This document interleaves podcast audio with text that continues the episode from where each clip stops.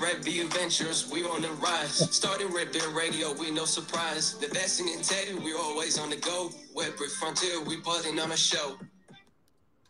Hello, everybody. Welcome to Redbeard Radio. We are the team at Redbeard Ventures, and we are going to be your hosts. So, our team really has talked about starting Redbeard Radio for the past year to talk about our thesis around investing, building our fund, and we wanted to bring on different guests and portfolio companies to talk about their views. And we're so excited to officially launch this podcast and have you all join us. And we really want to make this a very community community oriented event. So feel free to share your opinions and questions. I'll be looking at the chat and we'll really just try to interact in real time. So before we dive into how Red Redbeard Ventures came to be, I want to throw it over to the team. So starting with Mitchell, if you could introduce yourself and include your background and something that excites you most about this space. Hey, everybody. Uh, I've been with uh, Redbeard Ventures for uh, getting close to a year now. Uh, and before that, I've been working with smart contracts and little in token projects and some big layer one projects uh, in a product and a project role and an advisor role since Ethereum launched in 2015. Um, and uh, enjoying uh, my time at Redbeard uh, super, super much. And I'd say that the thing I'm most excited about uh, in in the Web3 space is just – interesting new complex crypto primitives and uh, you know nerdy math stuff like that. Awesome. And Frankie, I'll throw it over to you if you want to touch a little bit on who you are and your background as well. Hey guys, I'm Frankie. Um, I recently started as an associate here at Redbeard Ventures. Um, I got my interest for crypto started in uh, 2012 with Bitcoin. I was uh, really early, really grateful to be early and really involved in the movement early. I stayed on the sidelines and started my career out as a Node.js developer, got into a bit of growth marketing, and found my way to uh, POAP, the proof of attendance protocol, as a community specialist uh, housed on the product team.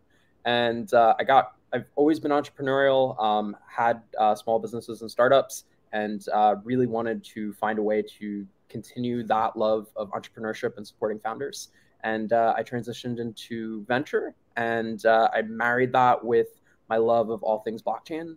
One thing I'm really um, optimistic and obsessed for in this space is digital identity. I think it's going to change the way uh, people, non-natives, uh, normies, uh, non-crypto natives, really are going to interact with the space and how, for the long term, how we're going to define um, what what the metaverse, what everything means in the long term. Awesome. And then for those of you who don't know me, my name's Alana. I am a partner at Redbeard Ventures. Uh, prior to joining Drew over here at Redbeard, I worked in strategy consulting at KPMG and Deloitte. And then I switched to startup out in LA and just started investing in different syndicate deals. So invested in SpaceX, Rainbow Wallet, All Atoms, and about 10 other ones. And then I met Drew Austin at NFT New York City when I was getting deep down the Web3 crypto rabbit hole and started sourcing deals for him. And then been working with him now for over a year and a half, which is absolutely crazy. It feels like 10 years. Uh, I'm really excited because right now we're actually partnering with Horizon Lab Ventures on a tokenomics accelerator. We're right now sourcing some of the best companies. I'm really just excited to dive in with them, help them build from the ground up and really just work with them. So, Drew, the Redbeard himself, if you want to go ahead and introduce yourself as well. What's up, everybody? And first of all, props to Alana. In five minutes, five minutes, she created a rap song using AI, which is like the right, right on. It's definitely, I don't know, we might tweak and iterate on the rap song specifically, but uh, I love that we used AI to get the intro going you know we're front you know we invest in frontier technology and uh, this is the world we play in. So it's it's always fun to use the use the tech that we're uh, that we're that we're deep that we're digging into and investing in. But um, for those that don't know me i'm drew austin uh, founded redbeard ventures. Yep i'm the redbeard when we started it about when i started about three years ago um, my actual the beard was like down here. It was the middle of COVID and the pandemic, and I was like leaning into it pretty heavily. Um, but I'll you know I'll give a little bit of the origin story so that everyone kind of can get caught up because I'm really excited about doing some content here now with uh, with Redbeard because we have a you know we have four thousand uh, LPs now as part of our AngelList syndicate. And for those that aren't familiar with AngelList and syndicates, you know, this is a place that will, you know, hopefully answer those questions. And, you know, we'll talk through different topics around how to start angel investing or breaking into venture capital and getting access to really interesting, uh, you know, both blockchain, but also non-blockchain deals. You know, our, our syndicate is focused on everything from, you know, crypto to space to robotics, AI, um, new sports teams and leagues, um, innovative brands. So, you know, we like to be at the cutting edge. We like to invest in innovation. We also like to invest in disruptive brands and technologies. So, you'll see, you know, our whole goal here is to really kind of use this podcast as an opportunity to both educate ourselves even further um, and do that educational process with the rest of our community and with the rest of, with the rest of our ecosystem. So we're kind of all learning about these technologies and these these new innovations together, thus making more enabling us all to make more informed investment decisions. Uh, I'm a big believer in angel investing. Uh, I think it's a great way to, it's a great asset class to be able to diversify into. It's an incredible way to stay on top of the direction the world is heading. Um, and uh, yeah, that, that's what we want to use this podcast for is to, is to really start to help kind of bring everyone along on the journey as we, as we go and try to dig into certain topics. And, uh, and that's, uh, and that's what we're going to do. So each i think each episode what we're going to probably do is focus on a certain category or sector or area and we're going to align that with the guest. So for example this week um, our guest is none other is, is John Crain, who John I love uh, dearly. He's a, become a close buddy of mine, and I'll, I'll, get into you know John's background and everything. But you know John's the founder and CEO of SuperRare, the art marketplace, NFT art marketplace. So today, what we want to really kind of dig into a little bit further is just the NF the topic of NFTs and where we see uh, where things are going as investments and where are the opportunities right now.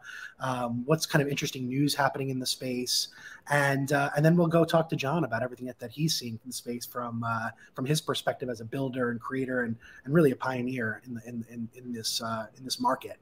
Um, so now, yeah, going back to your original question, Lon, on how we started, mm-hmm. how Redbeard started. So I was, you know, I've been on frontier technology businesses. I've been an operator in New York for 20 years.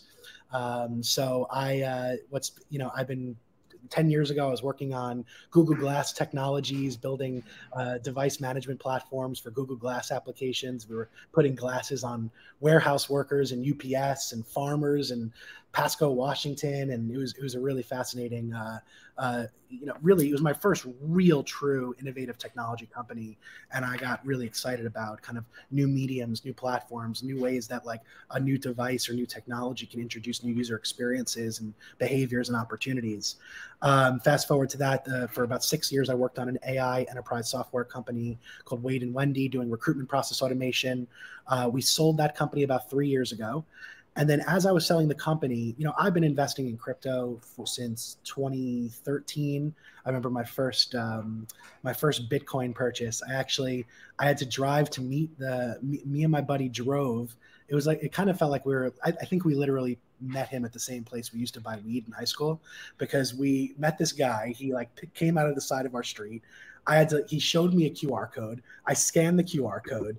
I gave him cash, and that was how I bought my first Bitcoin in 2013. So that was like it was as it was as shady and it was as shady as it gets. And I can honestly say that like, you know, listen, I know we're early, but the user experience has improved. So I know I know we got a ways to go, but the user experience has improved. So um, you know, started buying crypto in 2013. Started getting I started looking into NFTs, the concept of NFTs in 2016. Um, I started, you know, I the idea of digital collectibles just made a ton of sense to me. I'm a big collector. You guys will, as you guys get to know me and you get to know the group, you'll, you know, I'm sure you'll get to know things about us. And I'm a big collector of things. And so the idea of, of collectibles that are on chain, that can be in digital form, um, but that can have validated scarcity, like more effective certificates of authenticity, if you will, uh, just made total sense to me. I remember they, I think they were called colored coins back then. I don't know, Mitch, you remember that term, colored coins? Yeah, yeah, that was kind of like a proto NFT.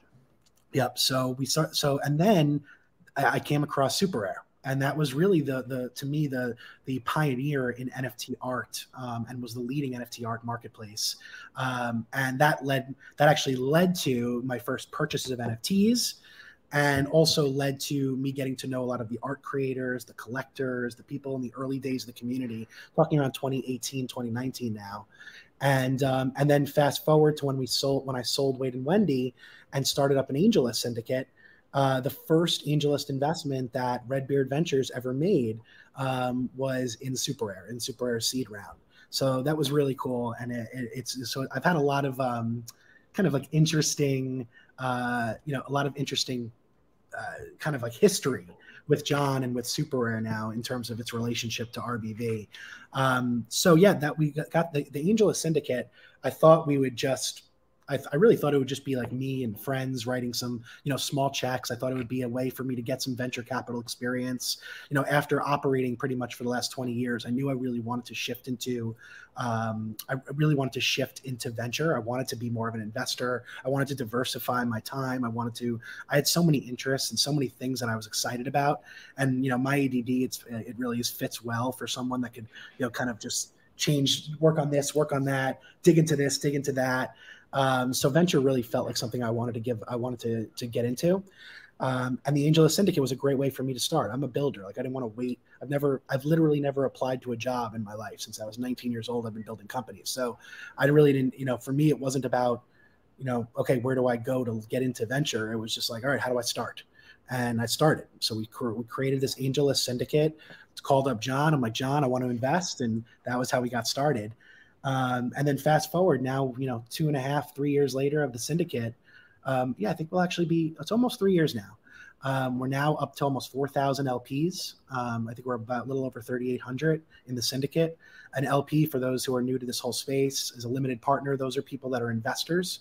Um, and Alon, I don't know if there's somewhere where you guys, or Frankie, if there's a way you guys can post or share the link to the syndicate, um, mm-hmm. because I, I great, great. So you know, I, will tell you quickly about the, the AngelList Syndicate. Um, AngelList Syndicates are a fantastic way to get exposure to venture and to start to see deal flow and you know start to invest and start to to, to put some money to work in you know this into new technology companies and new startup businesses. You know most of most of my life the only access that i had as an investor to tech companies was in stocks. You know so i'm investing in apple and amazon and facebook. And these are you know publicly traded companies with multi-billion dollar multi-billion dollar market cap. So like, you know, the upside potential for me at that point is obviously much lower. Um, and then when I came when when I came across AngelList, it, it got me to be able to start to look at deal flow and start to also be able to like build to refine my own um, kind of eye start to get a feel for what kind of opportunities I liked, what were the things that that I gravitated to, what were the triggers for me that really interested me. And um, so that's yeah, so that was really the the beginning of it you sign up for, you know signing up for the syndicate it's free to join. Um, so it's a great way just to get exposure. And then the check sizes you could invest as little as a thousand dollars into an investment and as much as you want beyond that. Um, so that's been a really great way for us to kind of and what it what it did for me in the beginning was really prove that we can get access to great deal flow. Um, you know for the for the first two years i remember for the first year and a half of the syndicate you know it's it's a grind out there but like you know you really have to build it from nothing. There's you know, you're starting with zero lps and zero deal flow.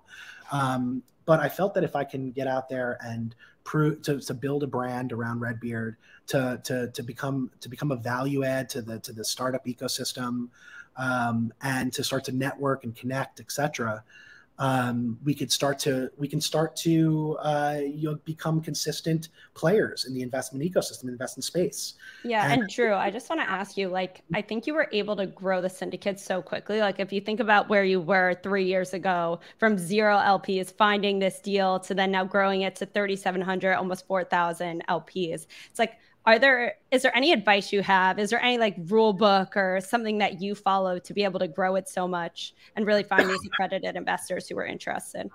Sure yeah. And i'd say there's a few things. You know first it was you know, it was funny. Uh, one, I, I have, I, there was a, I got, I got close with a few of the, you know, the, the really the, the top tier syndicate leads early on, just to learn from them. And I had a few great mentors that would, you know, help educate me on getting started, and um, and and share deal flow and advice. So that, and one of the things I remember specifically, I was like, so how do you grow this? How do you grow a syndicate? And he's like, this is going to sound cliche, but it's, but you know, good deal flow. And I was like, and you know, at first I was like, oh, obviously, duh, of course, but but really, but the reality is, it's the, it really was the truth because what I what you learn quickly about good deal flow is that people want to then share that deal with their friends. They want to bring in other people. They tell their friends, "Oh, I just got access to this. Oh, how did you do that? Well, I joined this syndicate." So, you know, to get real virality, um, you know, to mean to to really start to grow and to build a reputation, uh, and something that people are going to rave about and really tell their friends to join. I think you know number one, first and foremost, is getting quality deals, and then number two is to is to be a collaborator.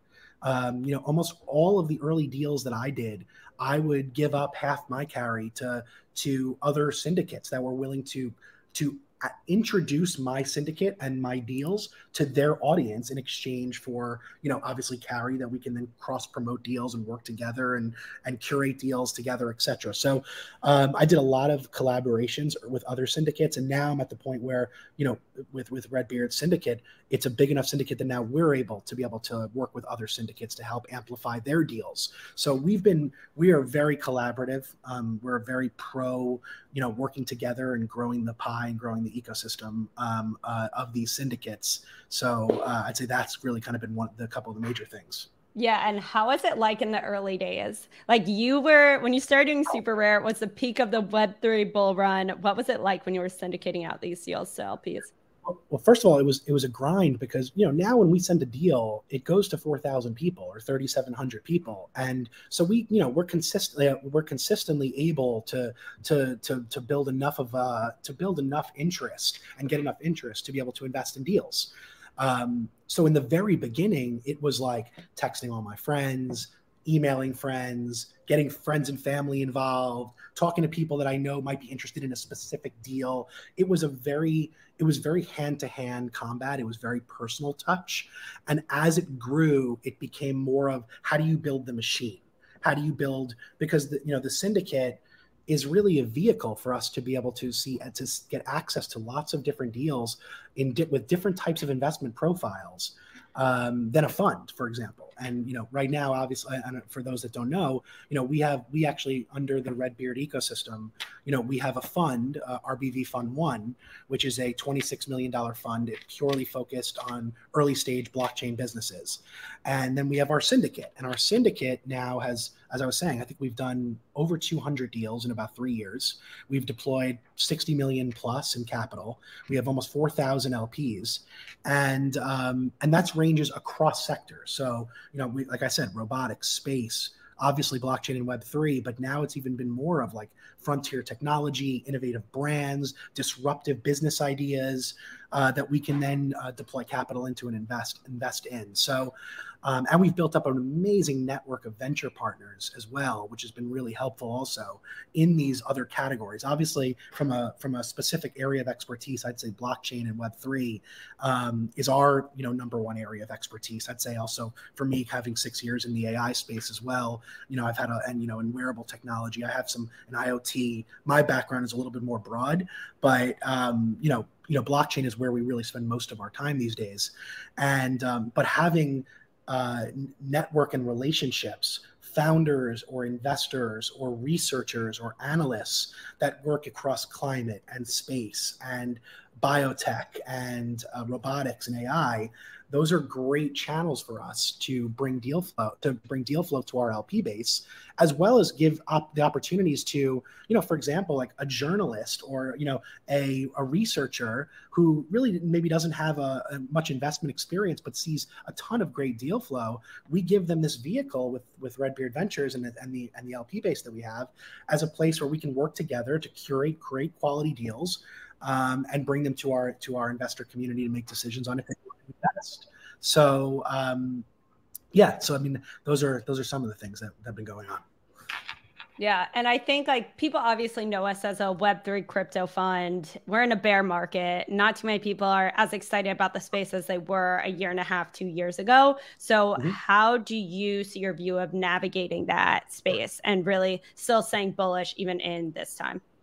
Yeah, I mean it's a it's a great question. Probably something I'll also talk about with John as well. But um, listen, it's it's it's also kind of funny. It's interesting because, you know, and I and I say this in a bull market where was where we started as investors and, and, and, you know 2021 was when we really kind of got going as an investor you know valuations were through the roof you know and there, it was very hard to compete and actually push back on valuations because in five seconds other investors were coming over the top so every deal was 4x oversubscribed every deal had insane valuations it was a wild it was a wild west of investment time, of an investment period um, so you know for myself i you know had to really kind of like look at that phase for what it was, take a step back and kind of like, you know, really think it through. But, you know, there was a couple things. One, it's funny because it's almost counterintuitive. When the when there's a bull run and valuations were super high, people are throwing angels are investing as much as they the most they've ever invested. And then you think about now where like it's not an exciting time. It's not a it's not a very um, it's a very challenging time in the market, which means valuations have come down.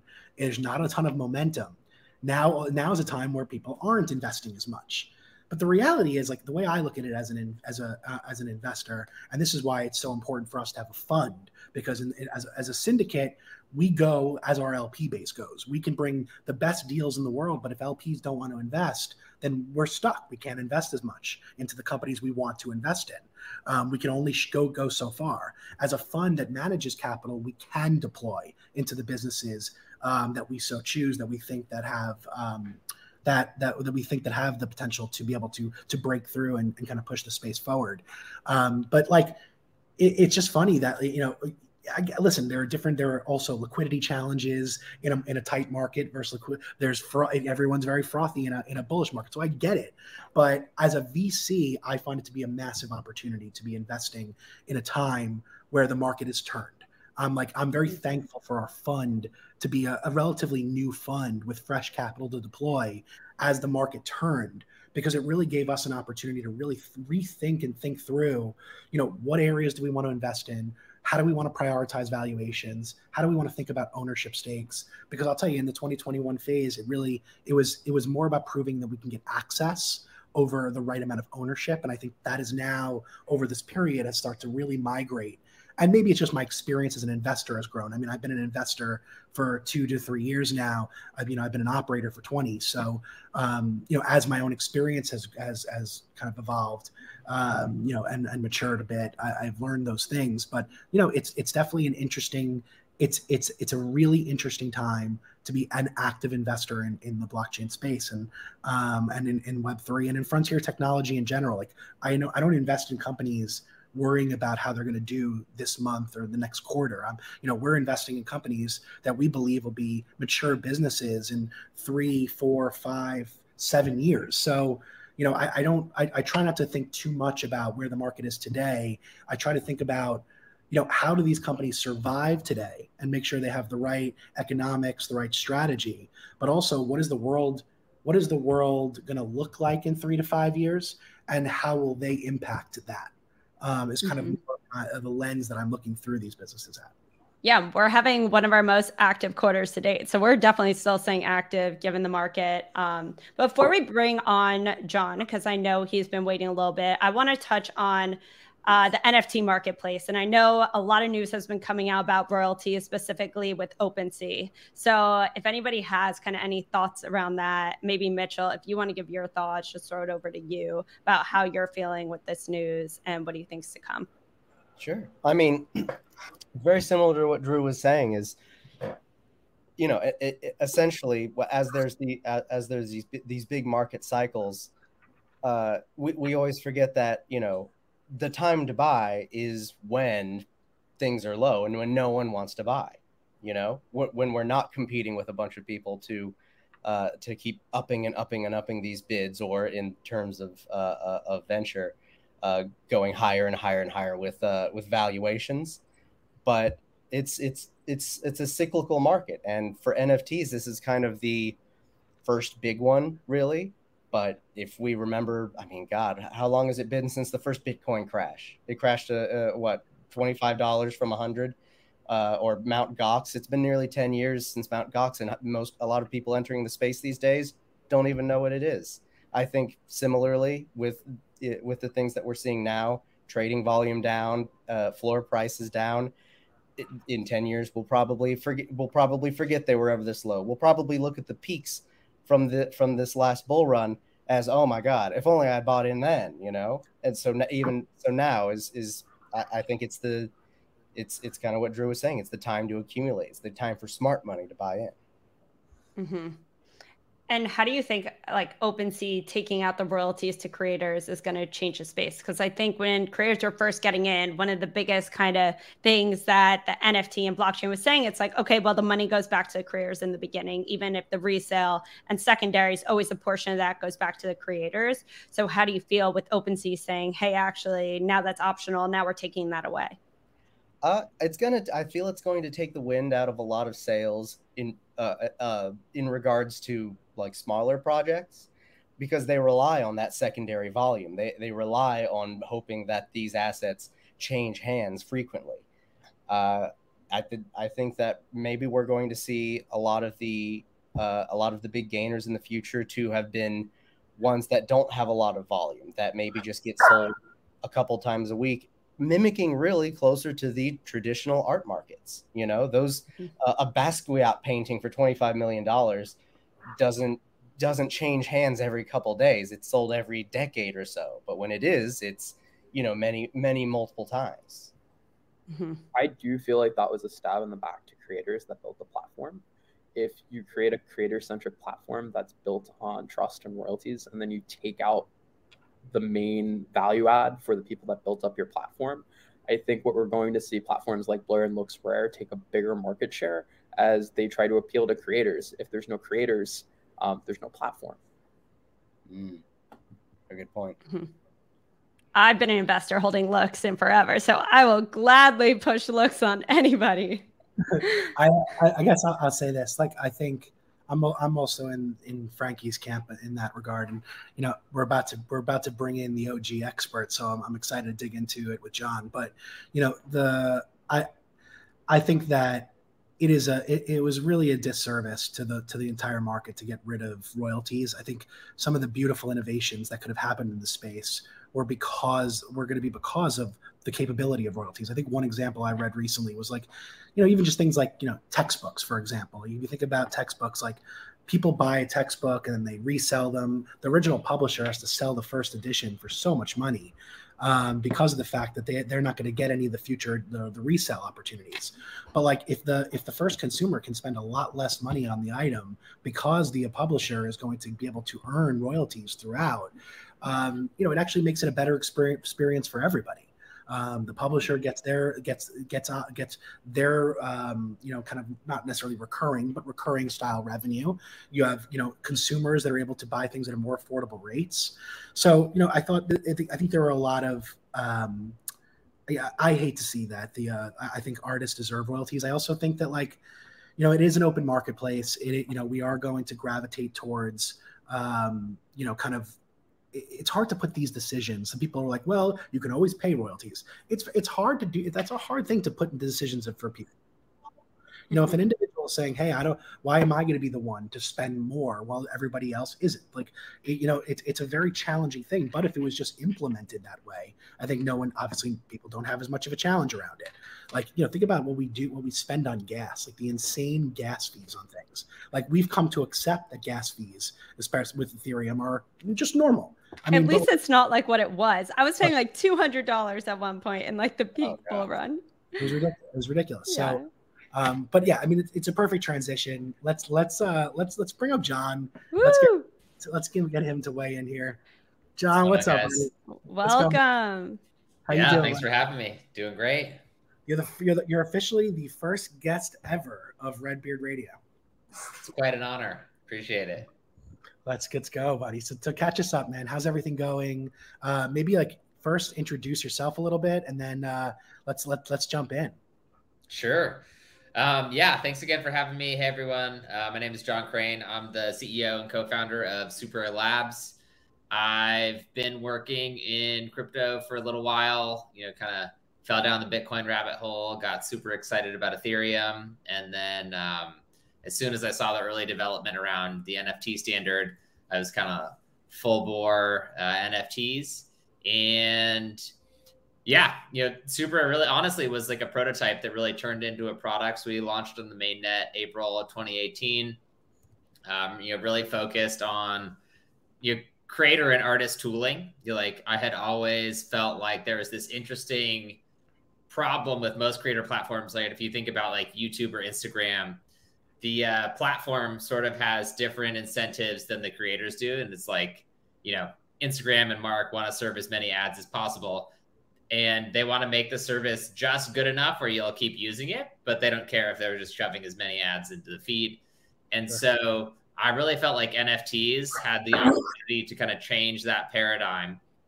And you might be able to build creator platforms that you know really had a marketplace at the core instead of an advertising based uh, business model. And so we launched SuperRare, and you know over the past five years we've done just over three hundred million dollars in uh, NFT sales. Um, Super is a marketplace that's focused exclusively on uh, art, so know, really focused on art as a vertical. And um, yeah, you know we you guys were talking about royalties. We're uh, a pioneer with royalties, and uh, you know they'll they'll be there till you know for all forever. Real quick, I mean, you yeah. two questions. First, what year did you start working on Super? So technically, I started working on it in 2017, like the you know winter 2017, um, but we launched April 2018. Okay, got it. And then seeing okay so first of all you were you know obviously a pioneer and one of the first people ever if not the first on the nft art side of things to introduce uh, royalties now like a did you see coming what has transpired with blur and OpenSea, etc and then and then b like how do you feel about all of this? Like it's because it, you know it affects you know this is directly uh, it has a direct impact on you. I mean, this is definitely you're in the world here. So you know everyone talks about blur and OpenSea and their battle around this stuff but you know what is what is your take on it all?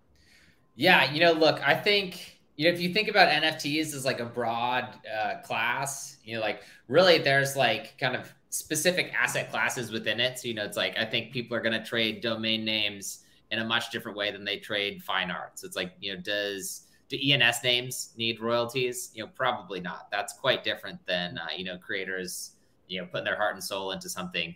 And I think with super rare again, you know, lots of our volume happens within the ecosystem. I think if you think about PFP speculation, the connection that a collector has is quite different than you know in the world of super rare where like a lot of people actually know each other right like reputation is a really big part of the oh. ecosystem in general and so you know for like we're not really fighting you know like i feel like they're kind of fighting each other and we're almost over here doing something you know like pretty different and so i think you were talking about deal flow earlier, right? And I think people, you know, even with pseudo, like you know, pseudo anonymous addresses, you can see who's paying royalties on chain and who's not. And so I think ultimately it's like if you want to collect from the best artists, they'll be able to, you know, kind of like pick and choose who has access. Yeah. Do you think that it should be on the consumer? Like, do you think like like as a consumer, do you or no, not not, not as do you think the consumer should be responsible for the decision to pay royalties or not, or should it be on the artist in terms of setting that expectation or the platform? Like, who's supposed to be responsible for this decision? Yeah, I mean, I so I think it's kind of all three, right? It's like the everyone needs to come to social consensus and i think within art there's a lot more consensus than you know if you think about the customers the people who use super rare and the people who use blur certainly mm-hmm. there's some overlap but like they're buying and selling different things in different places and if you you know you guys were talking about basquiat earlier the hold time for a one of one is a lot longer than you know bored apes for example um, and so, Yeah, look, I you, you can't really enforce it into the NFT itself. This is why we've all you know like our approach has been we'll put it in the marketplace. We don't want to mess with the NFT standard. You know, we want uh, you know, kind of so- these are sovereign assets. People should be able to take them where they want. But I think if you're going to be just because you can do that is different than like, oh, I'm participating and I'm like, you know, a member of this community. Like if you're the person who always shows up to the party and doesn't bring anything, you know, people are going to notice. It's interesting though, because I feel like it's kind of like tipping, right? Except like a lot of people are anonymous with their addresses. So it's not like you have that backlash of, oh, people might know who I am and I'm not giving back royalties. It's like most people are anonymous, so they won't know who they are. So it's kind of like this payment that people don't necessarily see as necessary.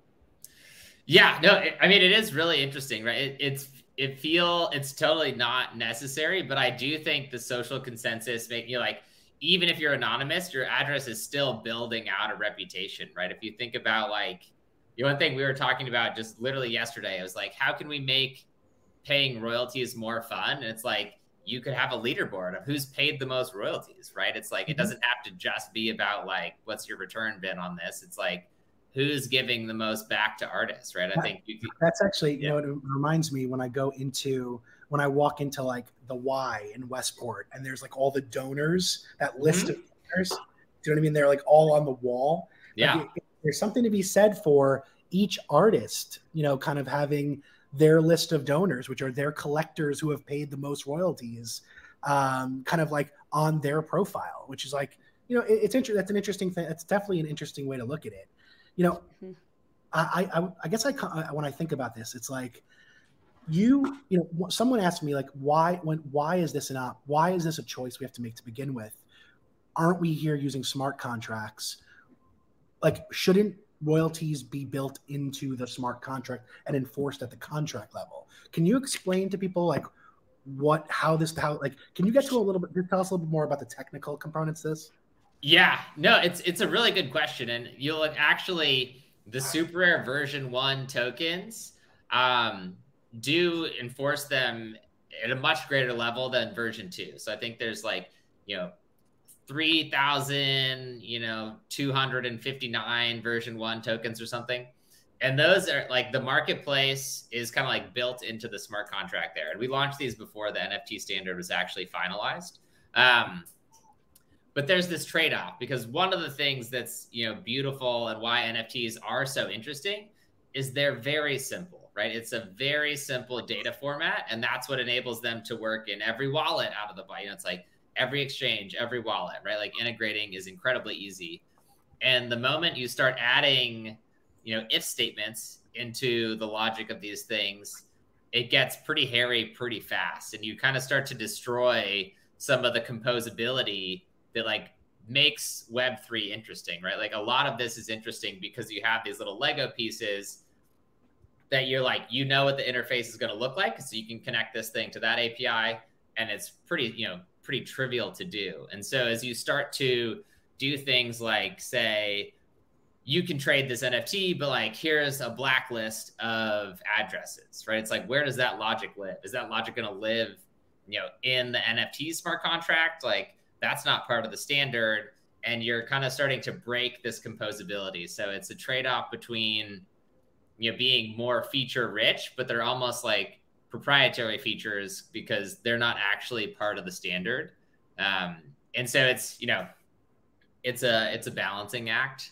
Um, but for us, you know, like the reason we kind of took the approach that we did, and you know, like the NFTs are all you know totally compliant and standard. Like I do think there's something to be said for you know like these are kind of sovereign bearer assets. I do think it should be you know it's like if you want to like another reason is like transfers, right? What's the difference between transferring to a smart contract that's going to trade something versus like transferring to a new wallet I made?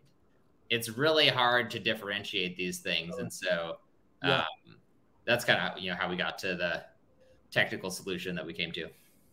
Makes sense. Makes sense. Okay. So market, let's talk quickly about market. Um, yeah. It's bad out there. It is bad. It is yeah. bad. To say the least. It's, yeah. Just, it's rough out there. I see it in my group chats are quieter. My Yeah. you know my the DAOs are quieter. Uh, you know the it's very it's very easy to be the the guy on Twitter these days saying everything's going to zero, everything's failing, and you know they're going to be right more than they're going to be wrong right now. Sure. Like, what are what are your thoughts on where we are in the market? What are your thoughts on what's next? Uh, I mean, like, where, where where do you think we are right now in this in this kind of space? And then, what do you think is the next big thing that happens in any direction? Yeah. Well, I think it feels like we're close to the bottom, if not at the bottom. You know, like I think we're starting to feel like real capitulation. You know, last year it was like, ah, everyone's capitulating, but at, you know, like people weren't like truly depressed. Where I think now, you know, there are people who are truly sad. Uh, so that like, you know, that like really feels like a bottom.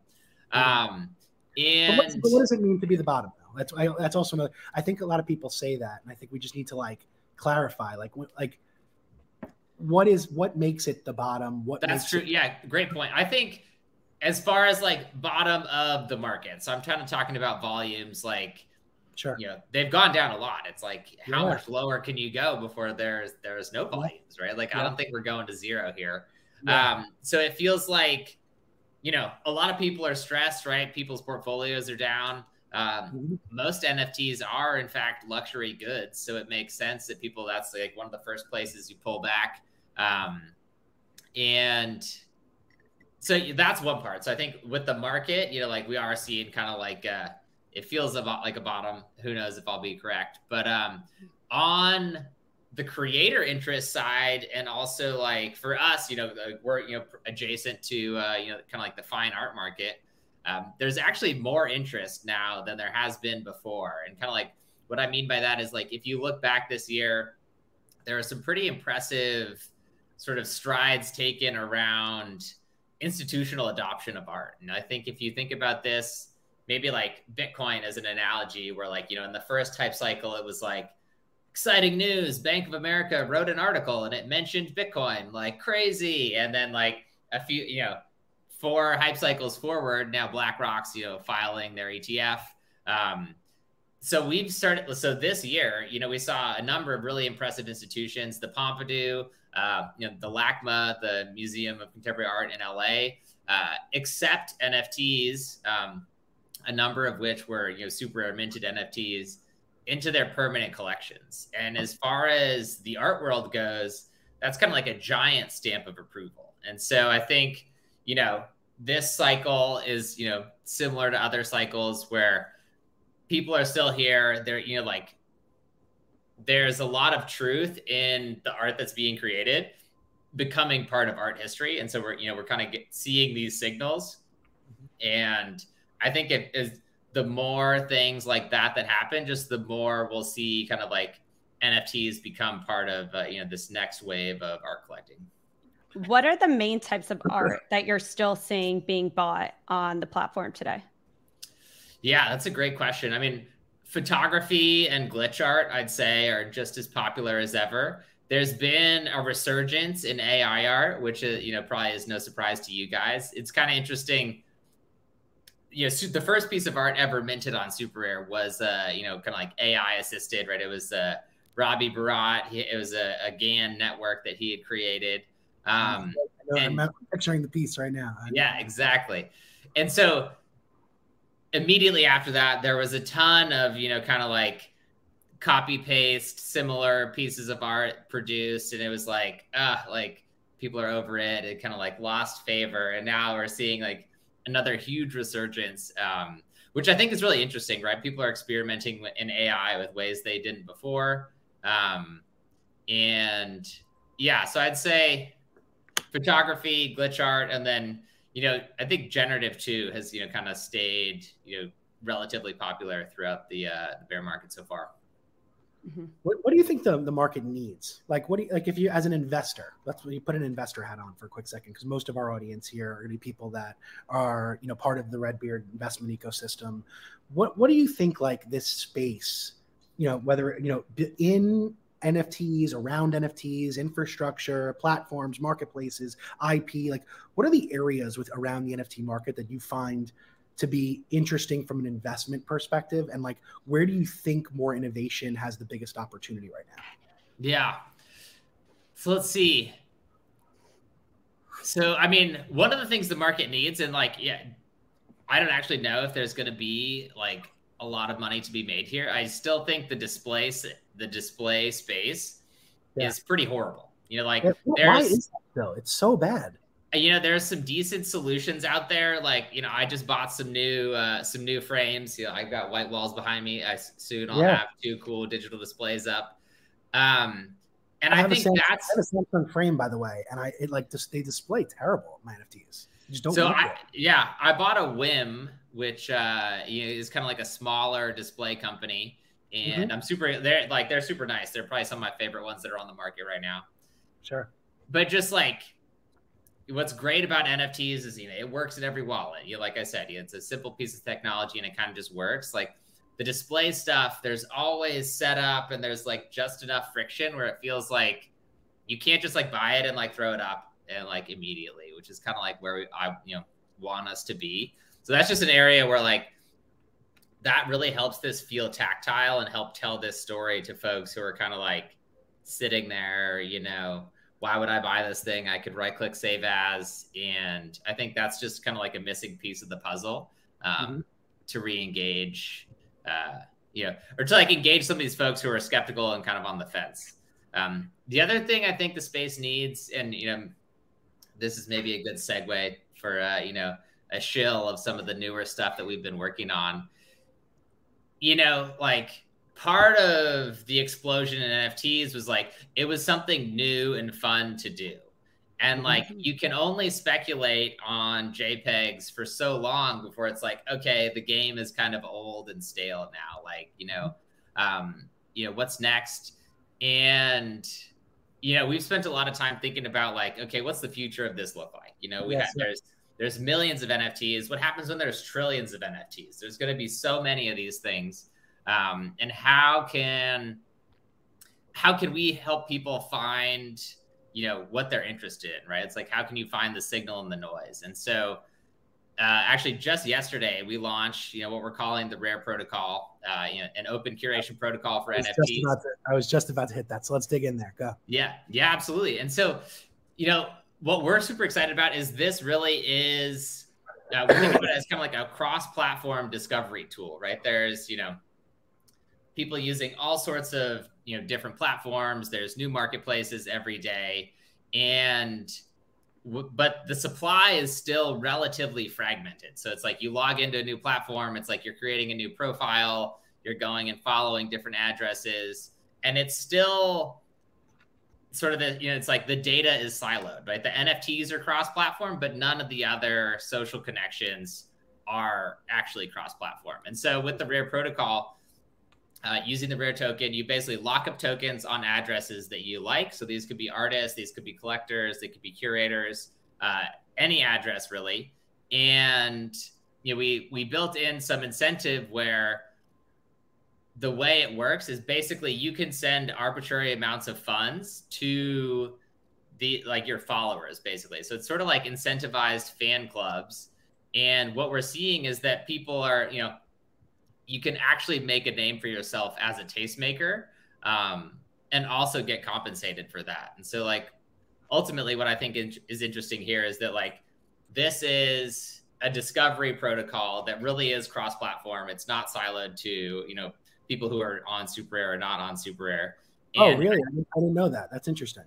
Yeah. So it works cross platform. And, right, it's also something fun and new. It's like, you know, will they like will this work? You know like i think it's super fun and interesting. I think it'll work. It's still an experiment. We don't know. We need people to start using it. It's been yep. 24 hours. We've got about 200 pools created with about 7 million rare locked up. Can you talk about some of the like who are the can you run through some of the top pools and who they are just so we get an idea of like what this all how this works? Yeah yeah absolutely. So i mean you, you guys probably won't be super surprised. I think XCOPY is the uh the highest stake artist closely followed he? by Botto, you know, another really interesting uh, AI artist. Uh, Sam Spratt is the third person with the most stake, and then uh, the fourth is actually a curator uh, artifact. So he he runs a super rare wow. space, and I, Where's Fewo? Like, I was gonna I was gonna back Fewo. Let's see. Fewo might not have a pool yet. You might want to go be the first Fewo staker. I'm gonna do that ASAP. and you guys are doing a special Sam Spratt release, right? Tomorrow around 12 o'clock. Yeah, as part of the Rare Pass. Yep, exactly. So Can super you talk excited. About, tell people about the Rare Pass quickly, because I think it's really sure. awesome.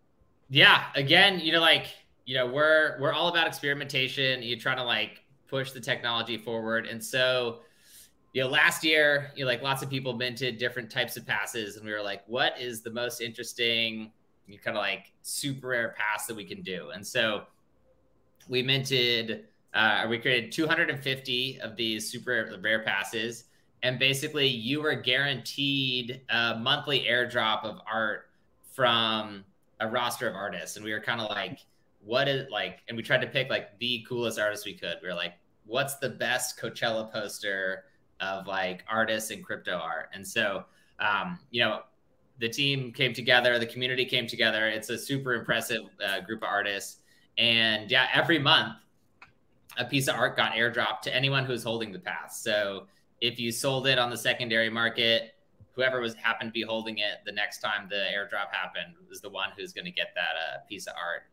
And it's gone super well. You know, for me, there are a bunch of artists who I really, you know, admired, but hadn't you know had the time to go specifically buy a one on one because often it, you know things are moving yeah. fast off the market, and so um, yeah, it's I've got a collection of you know ten pieces of art that I wouldn't have had uh, had I not had it. Yeah, it's it's amazing. I and I, I still look I look back. So like I have you know, it's it's so fun looking back to like four years, five years ago. A fear like it's like four or five years now of art. Yeah, and, I, and even looking back to the prices and the the price of ETH, the price of the NFT, like there's a there's just such a story in this Absolutely. whole digital art revolution. You know, okay, so like let's talk a little bit quickly about you have this token in the market. You know, this yeah. is a big this is also a big thing that's like a, a big topic for investors as well. Is like how to consider tokens and like how to you know this tokens right now are nowhere near where they were once were, but like what do you think is going to happen to the like just the general token economy? And like what do you think needs to happen? Where do you think are some of the opportunities? How do you think investors should consider it? Like tell me a little about your thoughts around token economy. Yeah i think i mean i think it's super interesting right? Like you know part like we you know helped create the dao you know like the the rare token was launched in 2021 yeah. And I think they're super powerful, right? There's this new, you know, like we have this new kind of technical primitive, and people are just figuring out how to use it. So I think one of the, you know, I'm obviously biased, but one of the things I think that's really interesting, right? Like with Rare and the Rare protocol, I think there's two things. So like one, adding utility, obviously, like this is an overused word, but like, what does the thing do is important, right? And so I think in the case of the Rare protocol having you know being able to build these curated lists is really interesting.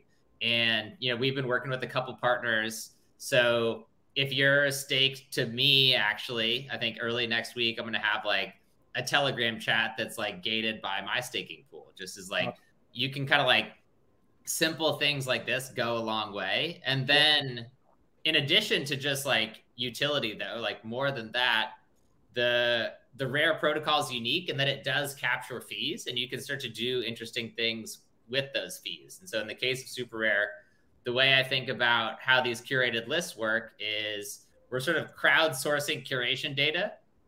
And then for contributing to that data set, you're getting rewarded for kind of like being good at what you're, you know, it's like if you're a good curator, the market starts to reward you. And so it's like you're contributing to this data set that's valuable so like, you know, people could build AI recommendation thing. You know, like all this hmm. data is free and on chain. People can go look at it.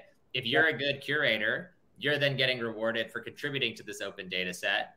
And um, you know, I, so I think there's lots of interesting things to do. I think people, you know, like in the in the bull market, it's like easy to do. You're like, oh, we just launched a thing and it's super successful. And I think now people are actually having to put in more you know more time and energy into making sure that what they're doing is actually adding value to the ecosystem Okay, so so the so the degen in me is saying, okay, I want to I want to play around and see what this whole thing's about. So I'm on I'm on app.rare.xyz. How so Yeah. if I want if I want to create a pool, how do I can you just walk me through it? Do I search for FEWOCiOUS or do I search for an artist that I love or like do I have to look for Yeah. their wallet address? How does it work?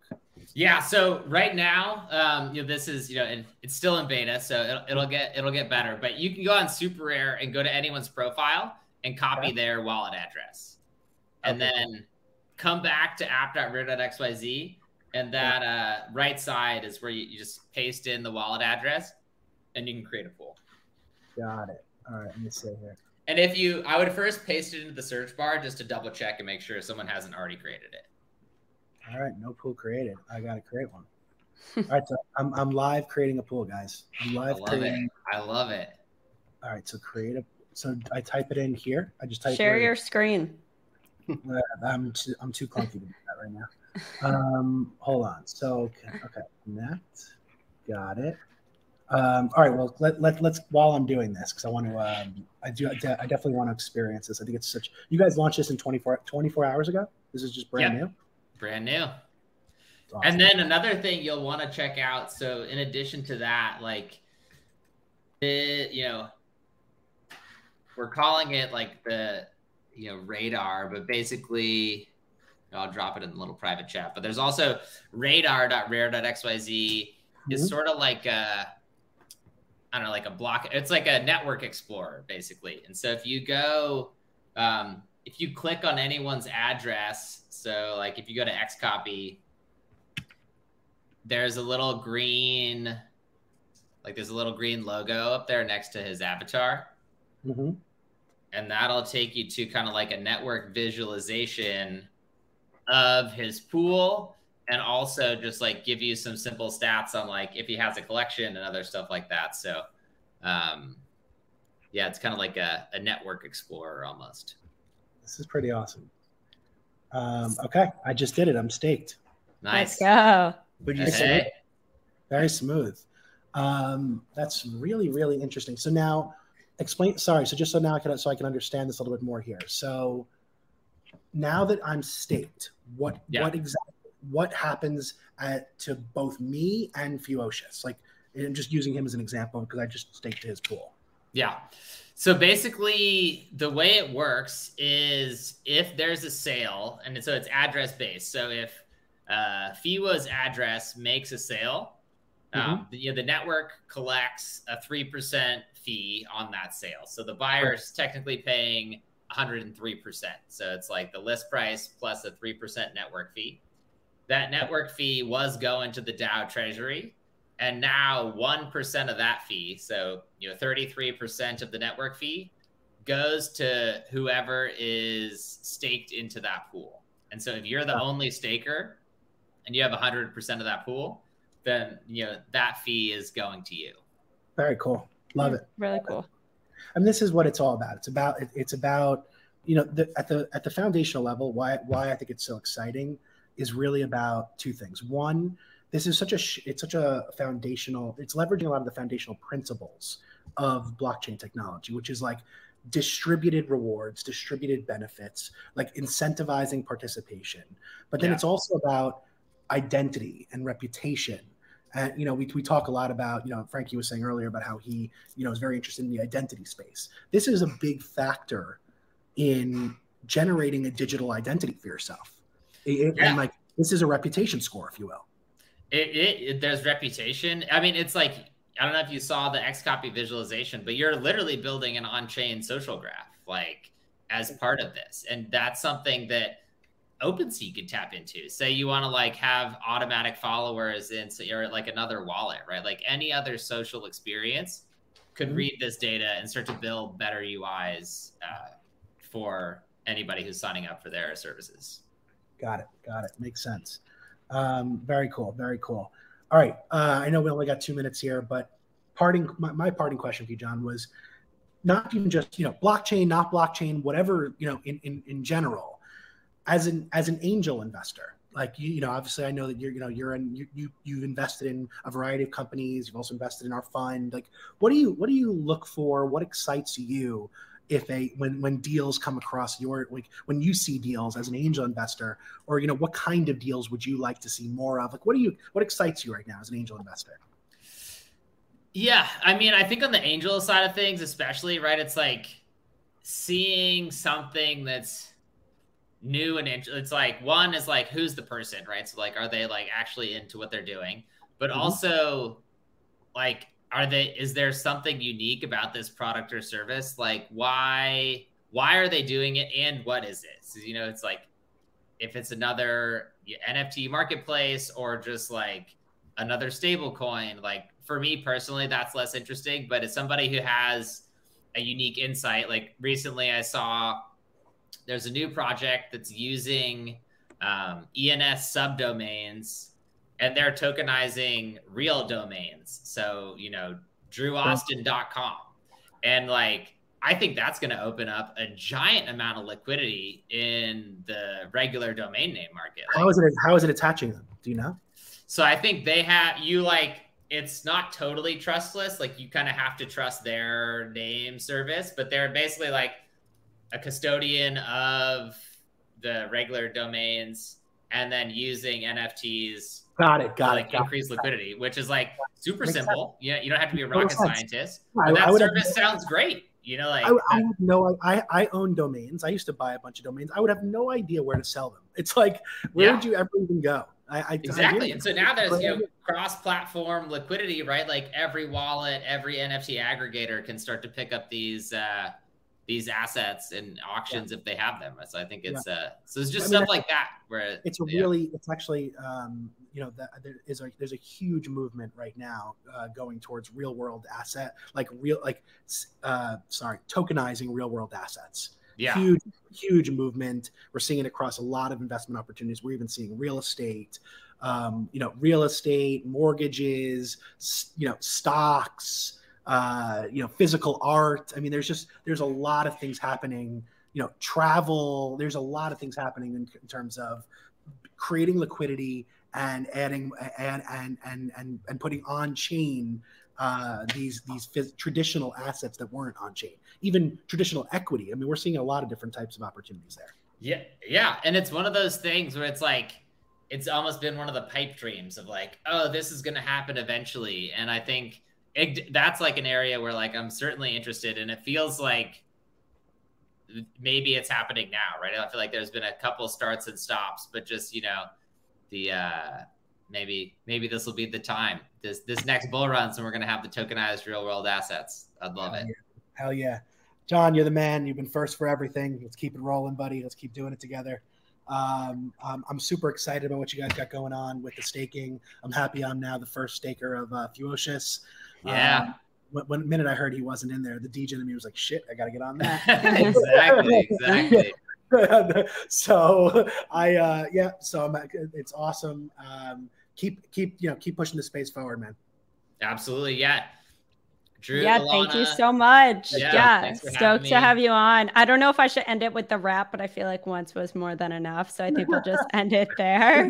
But appreciate you coming on. And yeah, looking forward to seeing what you guys continue to build. So thanks, everybody. And thanks for all the listeners coming in and listening to the first this. episode yeah, we're gonna do this every Wednesday, three o'clock. We're gonna be we're gonna just bring in different types of experts across different technology sectors, categories. Just want to make everyone a little bit more kind of in the journey with us around investing, um, so they can make the more more informed decisions. And as we're going through our learning process on new categories, uh, the more ever we all can learn together, I think the better. So we're gonna have some fun with the show and uh, and kind of bring it to everybody every week. John, I have a parting question for you. All as right. a founder and as an operator, what has been whether it's been a Bible or a quick resource, what has been like I don't know, like a North Star or like any resource, whether a book, a movie, something that has yeah. helped has helped you. Yeah, so there's a book called The Great CEO Within. So I think for um, any first time founders out there, it's uh, you know, there's a whole spectrum of you know resources yeah. that you could look at, and I felt like that was uh, just specific enough to give you some actual tips, but then also like broad enough where it wasn't like overly detailed uh, kind of textbook. So, um, yeah. Great. Very cool. All right, John. Thanks for sharing. And thanks for awesome. Thanks, yeah. guys. Take care, everyone. Later. Bye.